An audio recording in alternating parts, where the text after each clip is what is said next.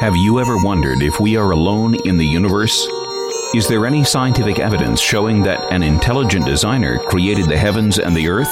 Welcome to Darwin or Design on Tampa Bay's Christian Talk AM 570 and 910. You may have heard about the debate over intelligent design and Darwinism. Find out what the evidence says about the origin of life and mankind, and just what the experts are saying. Darwin or Design, brought to you by the C.S. Lewis Society. Now, your host, the author of Doubts About Darwin and Darwin Strikes Back, the research professor of Bible and theology at Trinity College in Trinity, Florida, Dr. Tom Woodward. Welcome to Darwin or Design, the program that comes to you each week to brief you on the borderland between the Christian faith, the concepts of uh, belief in God as a creator, and the evidence that is pouring in from the scientific world, uh, pivoting on the question of whether we were designed by some intelligent agent, or the other hypothesis uh, that has been around for about 150 years is that we are the result of kind, kind of mindless, brainless, unintelligent processes, the idea of Darwinism or neo Darwinism if we want to be technical. But this is the program that comes to you courtesy of the C.S. Lewis Society. I'm Tom Woodward, your host each week. It is my privilege and honor to be able to pilot this ship through the, uh, you might say, learning space of uh, Darwin or design issues. And we have with us on the other end of the line from Texas, and I'm not exactly sure which uh, hamlet, which town in Texas, but uh, Dr. Bill Dembski, uh, the co author of the new book, Design of Life, The Design Of Life, which was just produced a little over a month ago, I believe, from the Foundation for Thought and Ethics. And so we want to thank uh, Bill Dembski for joining us on the program. Thank you, Bill. Appreciate uh, Dr. Dembski coming on board. My pleasure. And I wanted to just uh, give a little background. Uh, I want to thank you, uh, uh, Bill, for the boost you gave my book by doing the foreword to Darwin Strikes Back, which came out just over a year ago. And of course, for also making the treks. Uh, many of the people uh, that listen to this program remember seeing you at the program that was held at the Sundome Arena here at University of South Florida right. called Darwin or Design. We appreciate you doing the kickoff on that. So um, I wanted to jump right in since we are probably at the time this program will air, we will be in the Vigo uh, phase, the last phase, the, the two towns in Spain, where I will be speaking on the issue of scientific evidence that is running against Darwinism. Uh, the city of Vigo has just uh, let us know today, uh, at least the University of Vigo, that we will not be permitted to give our lectures on their campus. They have uh, canceled our contract.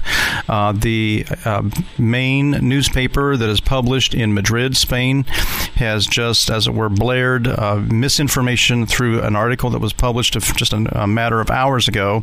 And so, also, the city of Leon, the great University of Leon, has also canceled our talks uh, as of this morning. So, we will be, in the coming days, as I fly to Spain, we'll be scrambling to find other venues. And of course, this has given us free publicity like we couldn't even imagine. Uh, although, of course, it is very sad that two major Spanish universities uh, would not even check out the facts, but that they would go with this kind of hostile attack in the newspaper paper against the presentations that I will be giving, the lectures that I'll be giving in Leon and Vigo uh, through the auspices of the PSSI, the Physicians and Surgeons for Scientific Integrity, which is the sponsoring organization. So uh, we're in a very uh, exciting, uh, sometimes hostile, sometimes uh, challenging, uh, with testy exchanges from both sides.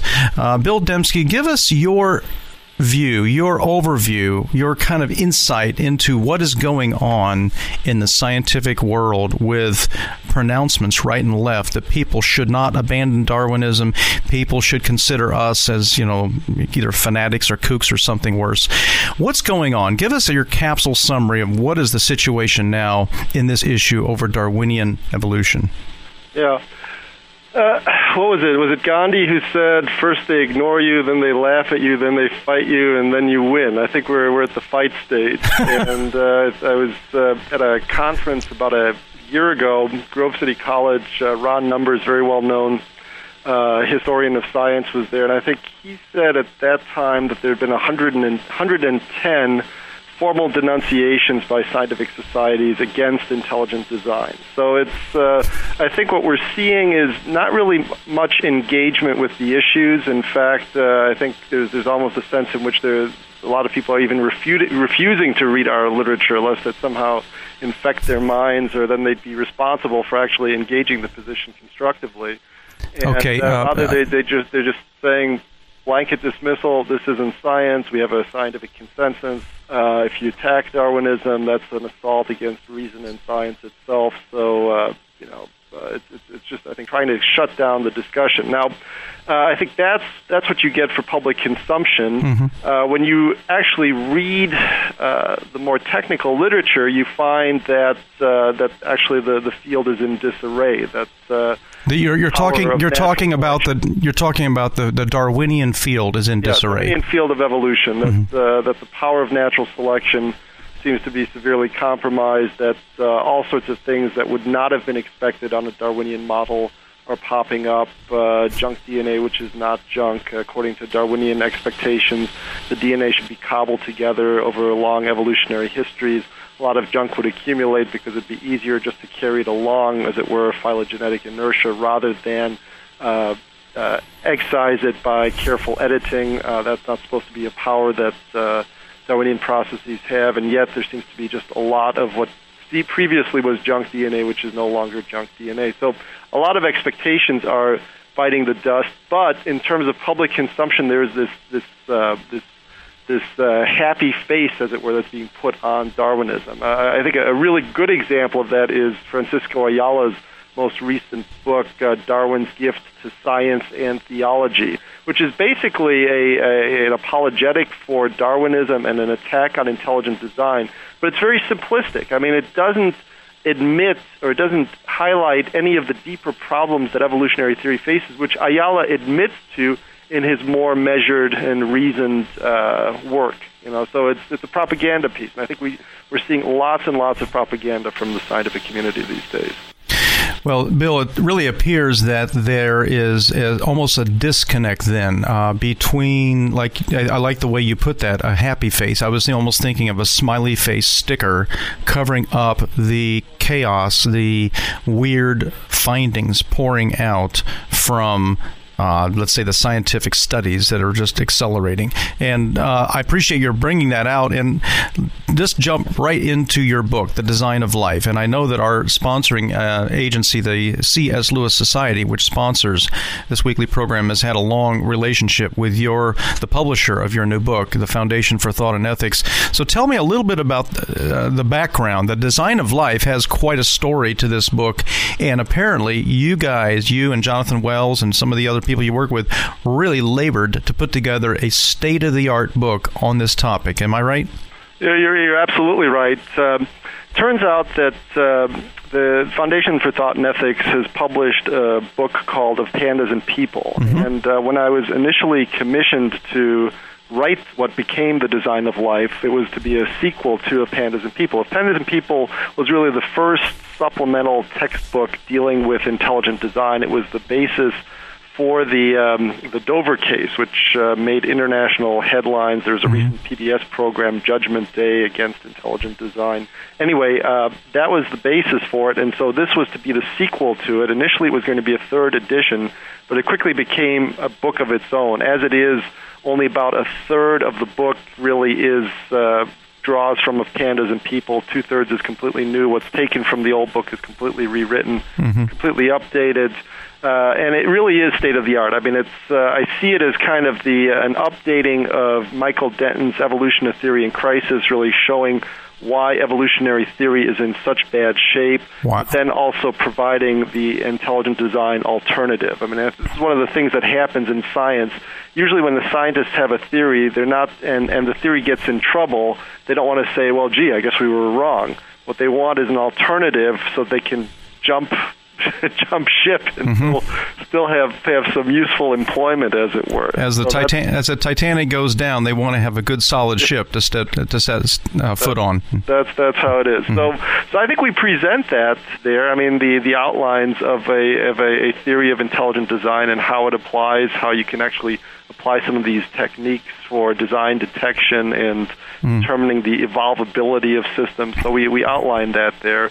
And I think I think it's a, just a very powerful treatment. It really ends on a high note. The um, uh, the the origin of life. Uh, mm. Really, Darwin had no clue about how life originated. I mean, mm-hmm. for him, the cell, uh, the simplest life form, was basically a blob of jello enclosed by a membrane, and he thought that life could spontaneously evolve no problem. Uh, with the rise of molecular biology, uh, and our understanding of the cell, we now realize that it is incredibly complex, and not just just complex as such, but that we're dealing with nanotechnologies. Really, the, the best that humans have come up with mm-hmm. is far exceeded with what with what we find in the cell. In fact, we need to be engineers to understand what's going on inside the cell. So wow. it's not a big stretch to think that there is real design inside the cell. Anyway, right. uh, if if you thought that evolutionary theory was in trouble, when you get to the origin of life, you just see that the whole materialistic way of trying to understand life breaks down. Well, I mean, we since we're coming to the end of this segment, let me jump in and just say that uh, this is a fantastic uh, whetter of our appetite. Uh, in case you just tuned in here to WTBN, this is Darwin or Design. I'm Tom Woodward, your weekly host, and you're listening to the gentleman who I hope I don't embarrass him too much has been described as the Albert Einstein of the intelligent design movement. He has an earned doctorate in mathematics from the University of Chicago. He has another earned doctorate in the University uh, of Illinois at Chicago Chicago in the philosophy of science. You're listening to uh, William Dembski. Uh, Bill Dembski is known as the uh, chief theoretician of the detection mechanism used in literally detecting design. Agencies uh, of an intelligent nature can be detected by their actions, and the filter method of detecting it comes from our guest uh, here on the program today. Bill, can you hang on for a couple more segments? Sure. Okay, thank you. You are listening to Darwin or Design. I'm Tom Woodward. We'll be right back.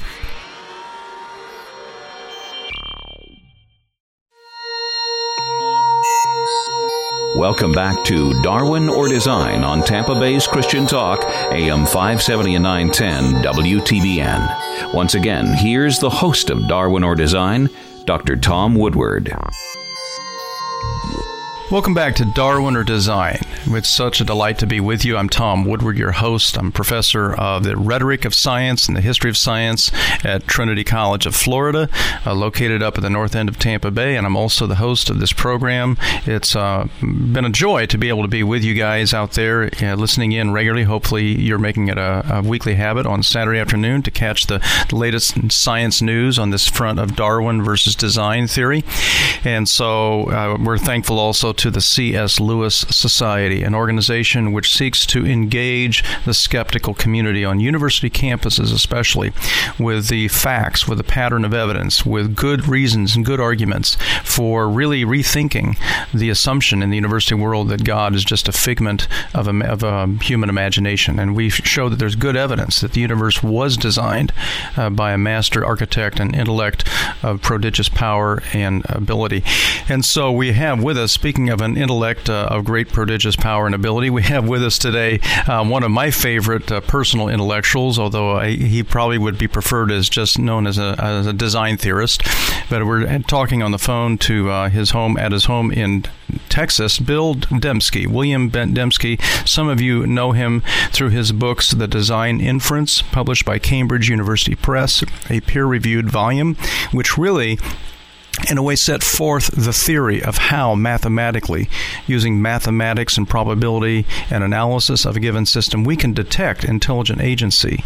And so Bill Dembski uh, further uh, did a number of other books, including Intelligent Design, published by InterVarsity Press, and also No Free Lunch. I believe that was published, Bill, by Rowman Littlefield. Right. Okay.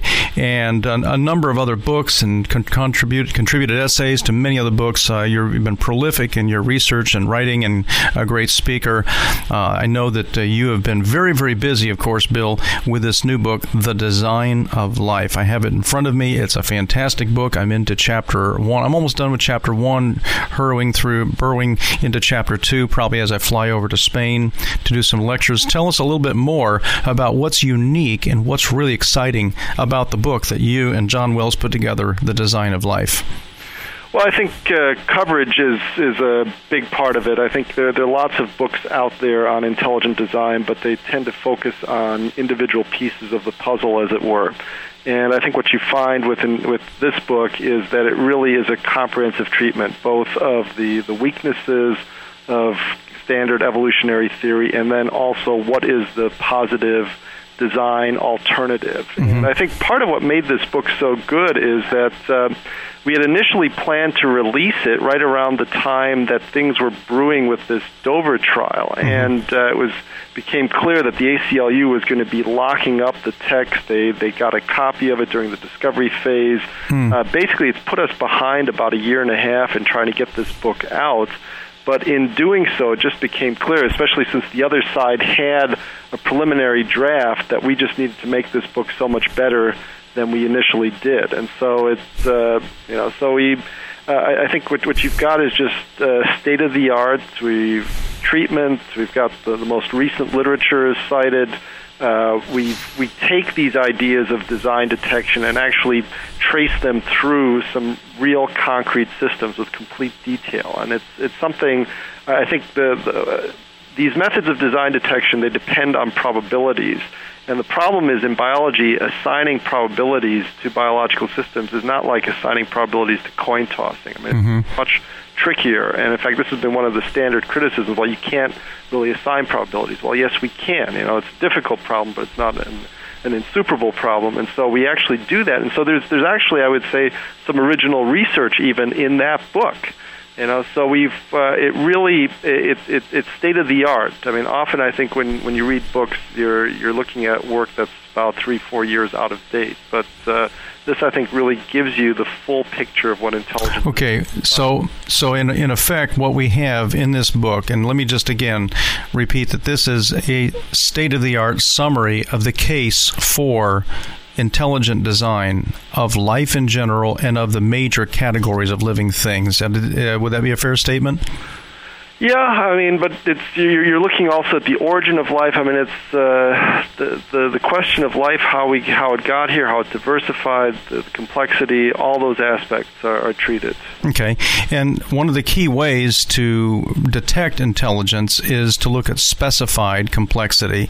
And specified complexity, which I was just speaking about in my class at Trinity College about three hours ago, is a pattern of some physical system that that is rather complicated. In other words, it has a lot of parts, a lot of elements to it, and yet each each of the parts, or at least a significant number of those parts and elements, have to be thus so. In other words, it has to be this letter and not any old letter. I can't just put out a random sequence of letters if I'm writing an essay or if I'm writing to my wife an email. I have to specify this letter, then this letter, then this letter, and DNA and RNA, the living um, string like protein, uh, DNA, RNA, protein molecules within our cells are like that. And I think that what I hear you saying, Bill Dembski, is that specified complexity is one of the keys of detecting design. Is that uh, well developed in this book? Yeah, it is. I mean, there's a full chapter on specified complexity. I mean, the idea is that you something is complex and specified if it's hard to reproduce by chance, but it's uh, conceptually easy or tractable to, to describe it. So you have, uh, as it were, simplicity of description, but uh, complexity in terms of improbability of trying to reproduce it. And when you have that, I mean, it may seem counterintuitive that uh, criterion, but once once once you develop it and and then apply it to biological systems, you see that it actually does work, and that it uh, it not only uh, identifies uh, the activity of an intelligent agent, but it also uh, gives the lie, as it were, to uh, to evolutionary standard evolutionary processes. These these blind evolutionary processes they're not adequate to produce this type of information. Specified complexity is a form of information and we, we show you, that it's beyond the reach mm-hmm. of these chance-based evolution evolutionary mechanisms. So information coded in the DNA is not just a couple words or paragraphs. It's like volumes, or it's like you know books, I guess. Well, it's volumes, but it's also of a, of a quality of information that you you can't get by this sort of blind search. You know, I think it's. Uh, I mean, you can get information just by randomly tossing coins. I mean, you'll get information, but it's not the type of information that's relevant to biology. Hmm. Well, we're talking to Bill Dembski, uh, Dr. William Dembski, who earned, uh, as I said earlier, two doctorates, one in mathematics, uh, another one in the philosophy of science. He also threw in a degree from Princeton Seminary in the early 1990s, if I recall correctly. And Bill Dembski, author of many books, has the newest book out, the hottest, most important book out on the topic of intelligent design, co authored with Jonathan Wells, who has appeared on this program as well, The Design of Life. And you can get this book um, on a website. Bill, what's the website? Yeah, best place to get it, cheapest place is uh, thedesignoflife.net. So www.thedesignoflife, all one word, net. Okay. And uh, you can order it there. There's also a lot of good information about it. There's a blog there uh, discussing the book. So that's the place to go. Okay. And we want to probe a little bit this area of uh, alternatives. Now, Darwinian theorists out there sometimes say, well, you know, intelligent design isn't the only alternative. We're working on other alternatives like something called self-organization. A guy named Stuart Kauffman of, of um, you know University, formerly of University of Pennsylvania. I believe he's been affiliated with the Santa Fe Institute out in New Mexico. Uh, Bill, will you give us a kind of a quick take on uh, what you think of this kind of uh, self-organization idea? Maybe describe it and then critique it. Sure. And then tell us if you see any other contenders, uh, you know, sort of for the for the um, the mantle of Darwin, which seems to be falling to the ground. Yeah, well, I think th- those are the, the three main options right now. I mean, there's there's uh, straight up Darwinism, which makes natural selection the the main uh, driving force of evolution. So natural selection has to act on some form of random variation within mm-hmm. uh, neo-Darwinism. That's uh, random genetic changes, but there can be other sources of variation as right. well. I mean, mm-hmm. genetic drift, uh, random or uh, lateral gene transfer. There are lots lots of different mechanisms that can be co-opted by uh, natural selection, but um, there there is a group of scientists. They're not certainly not in the majority. Uh, Stuart Kauffman is representative there. He's presently at University of Calgary. He's got a uh, complexity lab center there. But uh, they think that matter is endowed with uh, inherent self-organizational properties, which uh, which facilitate the formation of life. And uh, basically, they what they do is they look to uh, certain self-organizing systems from physics, like uh, Zhabotinsky Belousov reactions, or there's the uh, the the what reactions? Yeah, there, there, there are various reactions. Okay, uh, and you've got there, there's also a uh, cell convection where if you basically heat like uh, tomato soup on a uh, in a frying pan, you'll you'll notice hexagonal cells forming. So are those the are those processes, the are those the Bénard cells? Those are Bernard cells. Okay, yeah. I talk and about I talk about them in my I, book. Yeah. I, did all this stuff in the mm. late '80s. I worked with uh, Leo Kadanoff in the physics department at University of Chicago. I was one of his students. I was both in physics and math and uh, I got my PhD in math, but I was in his lab. And so uh, you, you have uh, basically these uh, these uh, self-organizing systems they serve as a metaphor, as it were, for biology. The thing is, what are these self-organizational processes when it comes to actual biological systems? And basically, they don't know. I mean, uh, it's uh, you know what what is going to self-organize into brute chemicals into some uh, nucleotides, or then or then mm-hmm. put those nucleotides into some sort of biologically significant sequence. There are no self-organizational processes that are known to do that. It's just that we know that there are self-organizational processes in physics, and we hope that something like that is working in biology. We, but when we, it comes right down to it, when you actually look at the systems these self-organizational people put together, mm-hmm. it's they who put them together right. with their intelligence, mm-hmm. and then you get you get maybe right. something that's Bill, a, a very simple. Yeah, we're, we're, we're, about out of time for this segment. Let me just uh, ask you if you could hang on. I'm going to probe this area a little bit more because we haven't even, in in my estimation, gotten to some of the most exciting questions. I've reserved the best for last. So, after a short break, we'll be right back with Bill Dembski on Darwin or Design.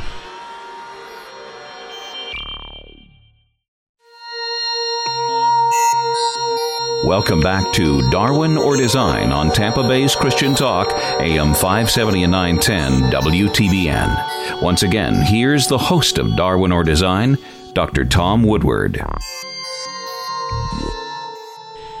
Welcome back to Darwin or Design. We have a very special program today with a very special guest, uh, William Dembski. Dr. William Dembski. I know him as Bill because we were uh, got acquainted actually at Princeton University, where we were sponsoring some talks by a philosopher, a Christian philosopher who came there around 1990, and uh, it's been an exciting journey ever since to work with and to exchange um, scholarly discussions now and then with Bill Dembski. Uh, Bill, thanks for joining us in the midst of your busy afternoon there Texas. My pleasure. Okay. Uh, it, let me just jump back to some key, but uh, you may be somewhat basic, but still very, very important questions.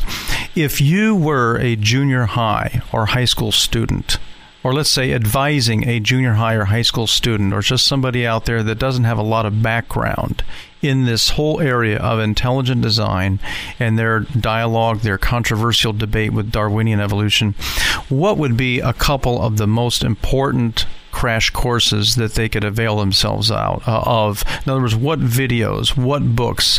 Uh, uh, we've been talking about the design of life, and I think that's fantastic. But if you had a short list, maybe three, four, five key books, what would you say?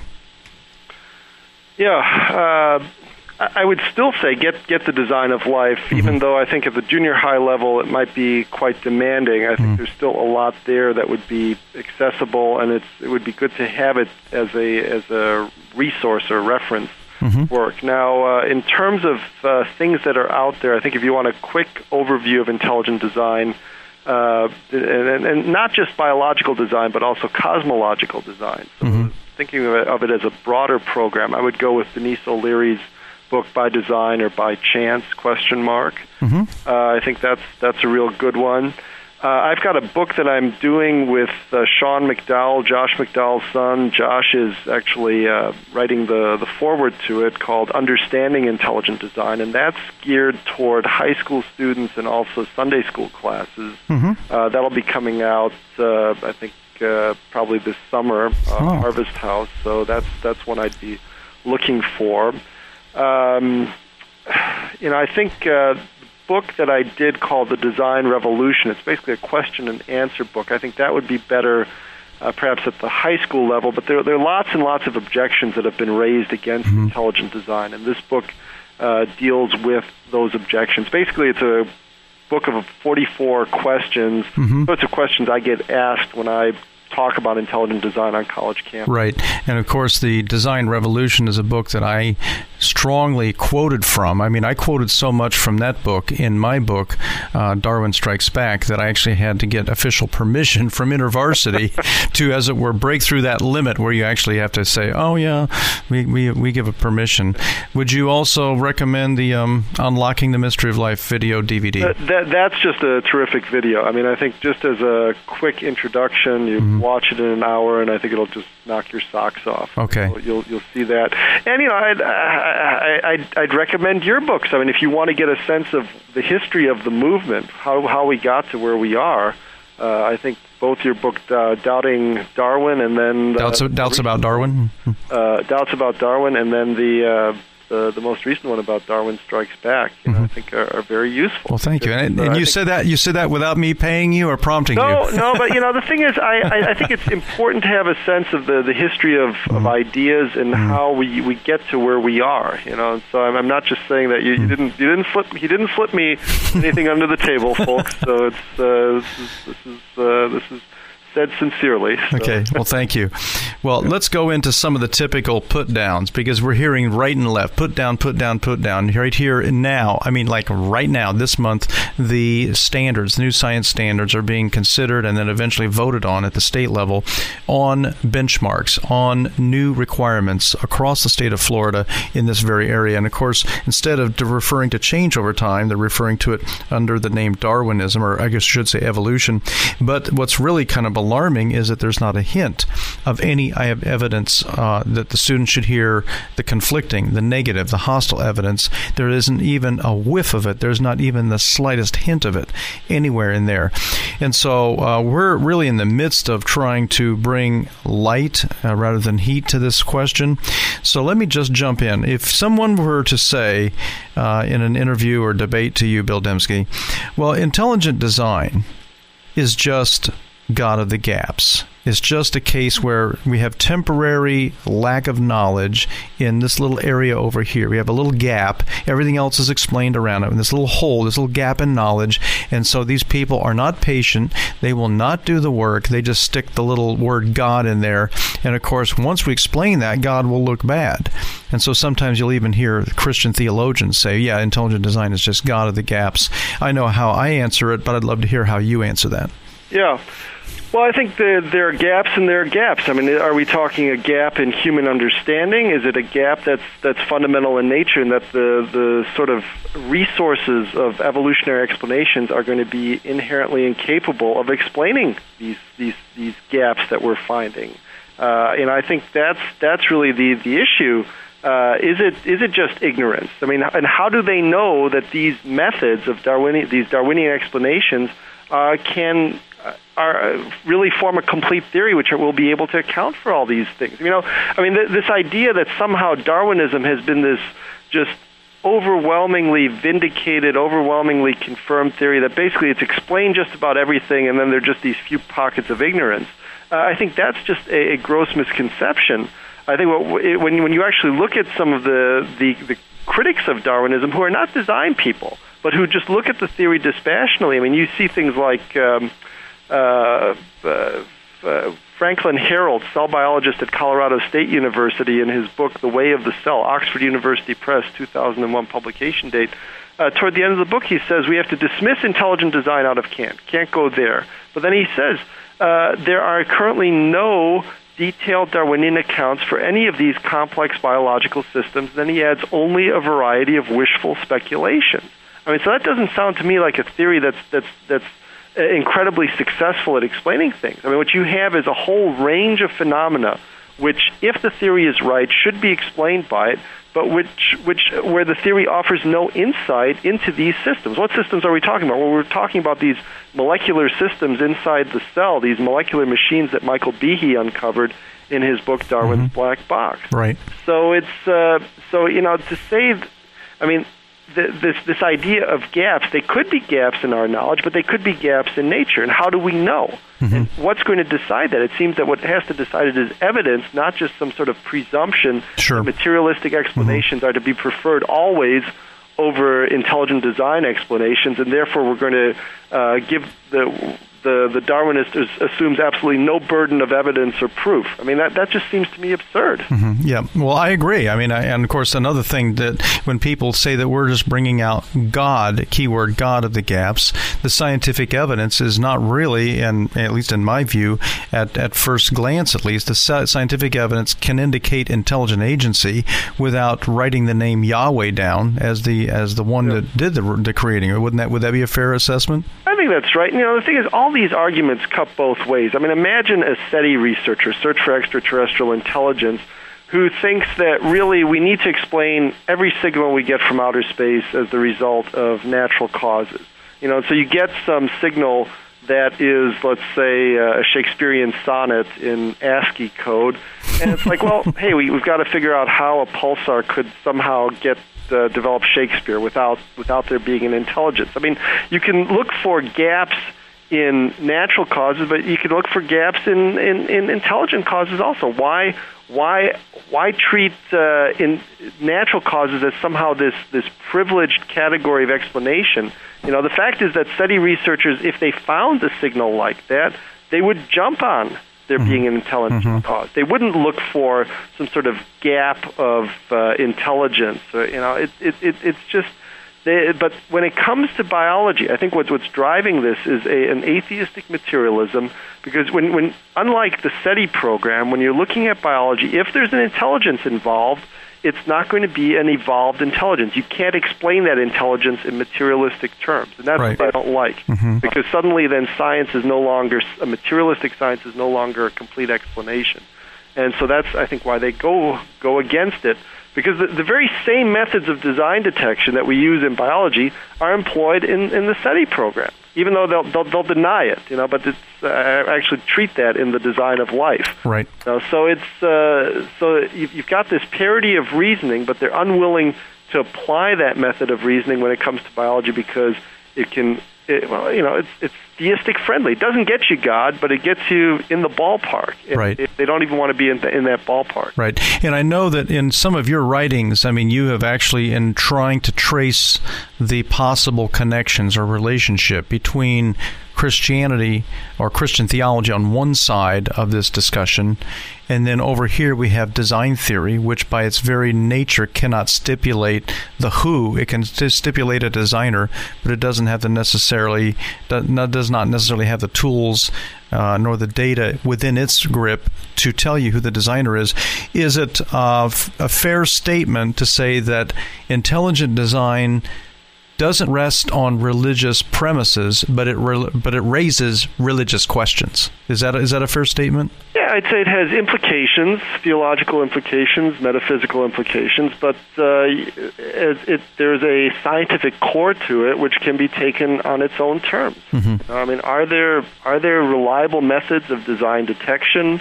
Uh, do they apply to biology? I mean, that, that was, I think, one of the beauties of my, my initial work in this because I, I just posed the question are there ways of detecting design?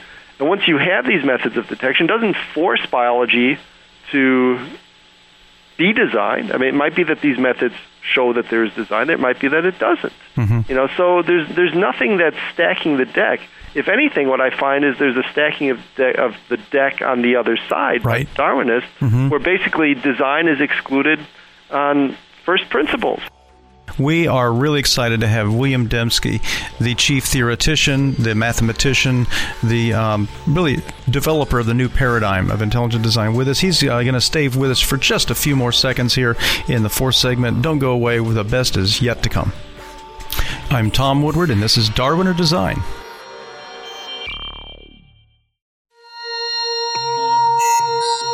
Welcome back to Darwin or Design on Tampa Bay's Christian Talk, AM 570 and 910 WTBN. Once again, here's the host of Darwin or Design, Dr. Tom Woodward. Welcome back to Darwin or Design. I'm Tom Woodward, your host each week, and it's uh, really a special treat to have on the phone with me today uh, one of the most exciting uh, persons I've ever interviewed on this program, Bill Dembski, author of Intelligent Design: The Bridge from Science to Theology, uh, the author of No Free Lunch, the author of The Design Inference, the author of The Design Revolution, and of course now the author of the co-author of the new book, The Design of Life, which we're featuring as our special emphasis book this past month and a little bit uh, this month also in January of 2008. So it's great to have Bill Dembski on the phone. Bill, I want to ask you just a few more questions, and we'll let you go back to your uh, writing and researching uh, whatever you're doing out there today in Texas. What is your best answer when someone comes up and says, "Well, look, Dr. Dembski, this whole design theory is just pure bunk because look at our body. Uh, look at how poorly designed we are. Uh, to quote the great American astrophysicist Neil deGrasse Tyson, look at uh, the the poor construction of our knees and our you know joints, and uh, the fact that we don't our eyes won't pick up ultraviolet. Uh, any good designer would, for example, uh, give us gills so we don't drown. I mean, this is literally what he says in his article, and of course, I, I laugh at that a little bit in chapter 11 of my book. But what, what do you say when people bring out the, the bad design or the clunky, stupid design argument and say, well, therefore your designer must not really be a very intelligent designer? Yeah, well, I, I think the first thing is to separate the the, the fact of design from the, uh, the the goodness or optimality of design. Are we dealing with design at all? Mm-hmm. That that becomes an initial question. And uh, the thing is, design happens at lots of levels. I mean, you can look at the level of whole organ systems, and entire organism. You can go right to the cell and subcellular level and look at what's happening with the DNA and the uh, whole replicating system of the, the cell and uh, how uh, DNA uh, is used in the synthesis of proteins. The thing is, any chemist or engineer who looks at those systems inside the cell would say, "Man, this is this is just incredible nanotechnology. This is this is this is really high tech stuff. So uh, I don't think those sorts of arguments are going to hold at the at the cellular level. Okay. And the thing is, if we're designed at that level, we're designed all the way up. If some subsystem is designed, then the system that systems that contain those subsystems are designed as well. Mm-hmm. Uh, but then I think you know the, the question is, well, what what about the the human body? You know, is it poorly designed? Is it well designed? What what are we talking about? And uh, I think one thing to be aware of is that design always involves constraints. You can't have optimality along every dimension.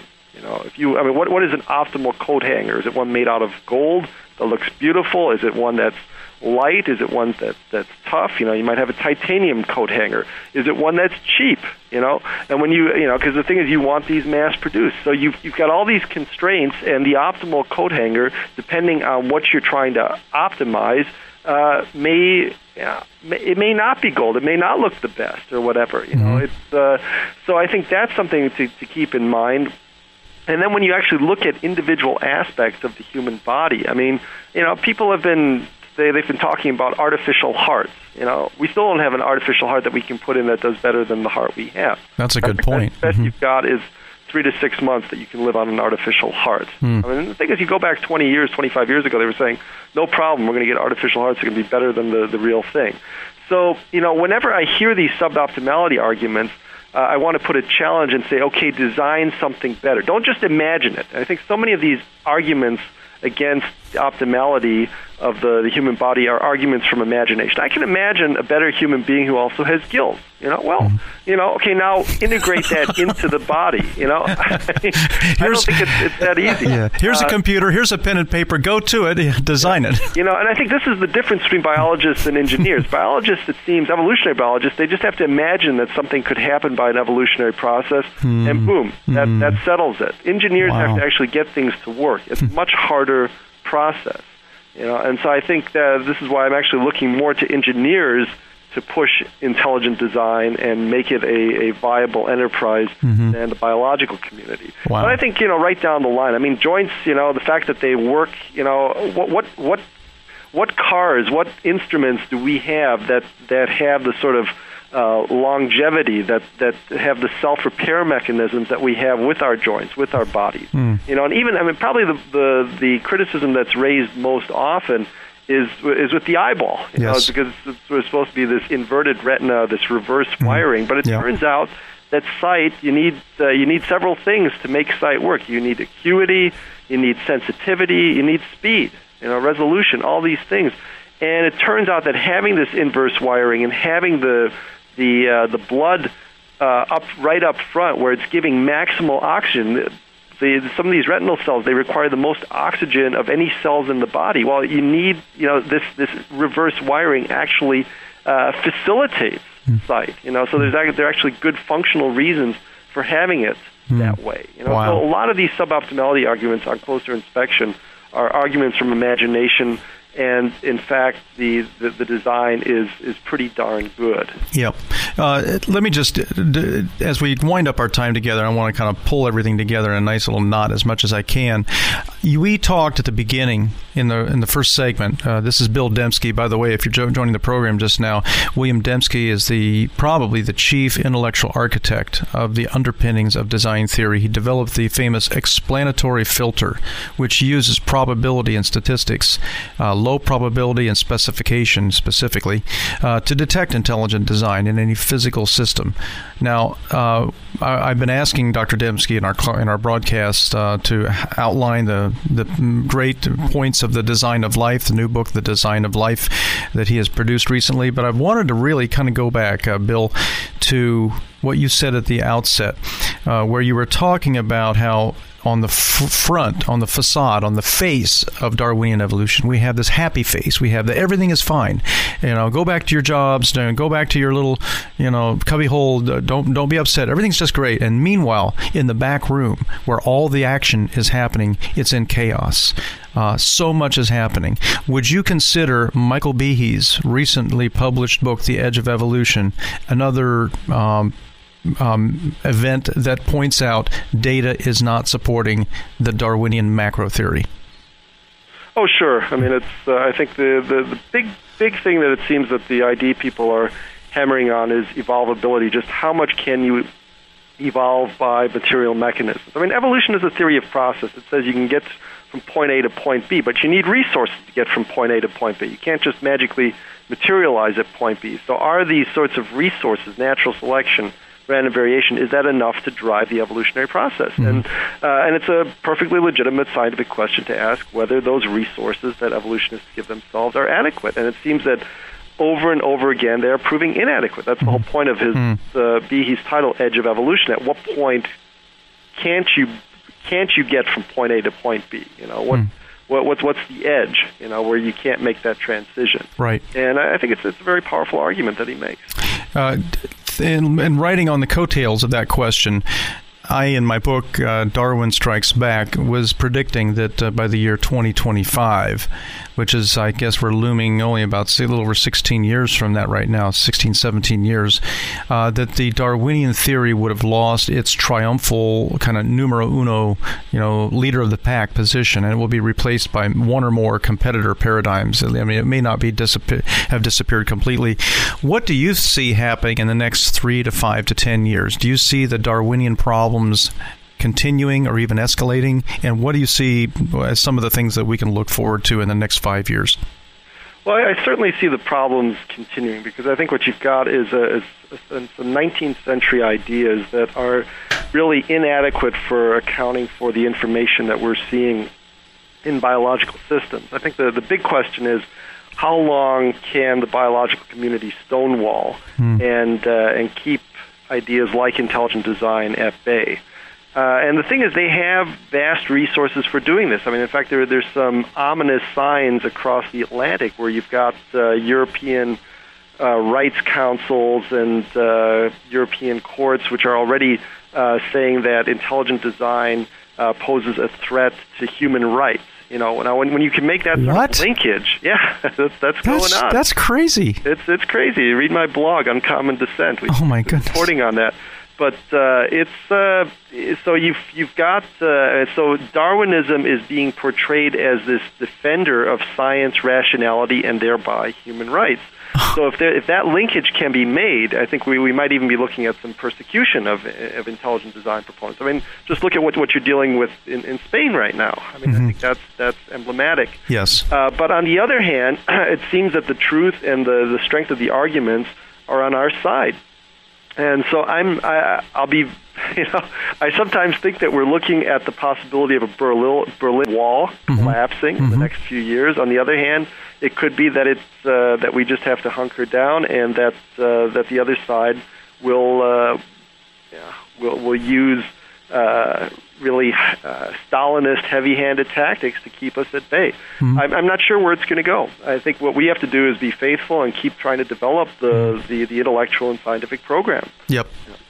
Well, it's been a privilege and a delight to have Bill Dembski on uh, this program. The Darwin Design program is uh, really exploring this very edge of discussion between the neo Darwinian theory, which is still dominant in the university world, really across the secular West, and the newer theory, the paradigm of intelligent design, which really traces its roots in the uh, mid to late 80s in the work of um, uh, Michael Denton, uh, other scholars such as Thaxton and Bradley, and others. And of course, then as, as early as 1990 or 91, Bill Dembski, the one that uh, the gentleman who has been so gracious to be with us on the program today, really set forward the foundation blocks of intelligent design through the program of detection.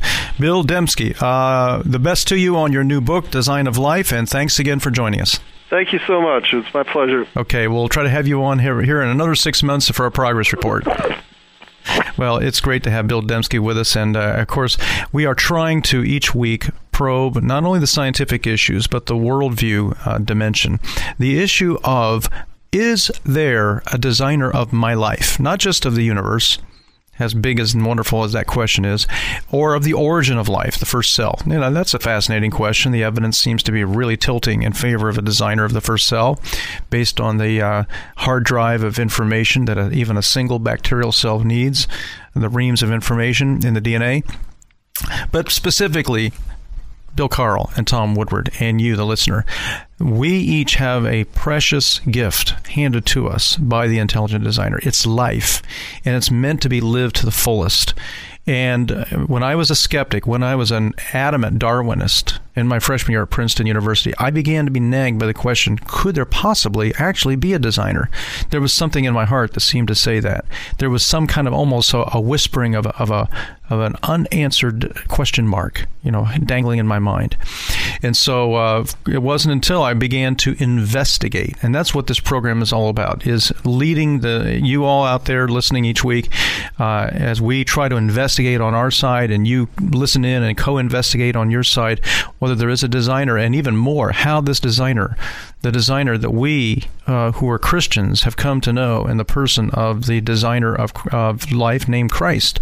Uh, how he can be known because he literally knocks at the door of our heart. It says uh, in the book of Revelation, chapter 3, I stand at the door of your heart and knock. If anyone opens the door, I will come in and have dinner. Literally, have uh, fellowship, have a Starbucks cup of coffee. Uh, I will come in and have fellowship with you, and you with me. And of course, through what Christ did in paying for sins and for uh, and in rising from the dead and proving that He has power over life, He also has power to give us life. And so we hope that uh, you're experiencing the fullness of life, and uh, we expect you to make the most of this wonderful information from Bill Dembski. And join us next week again for Darwin or Design.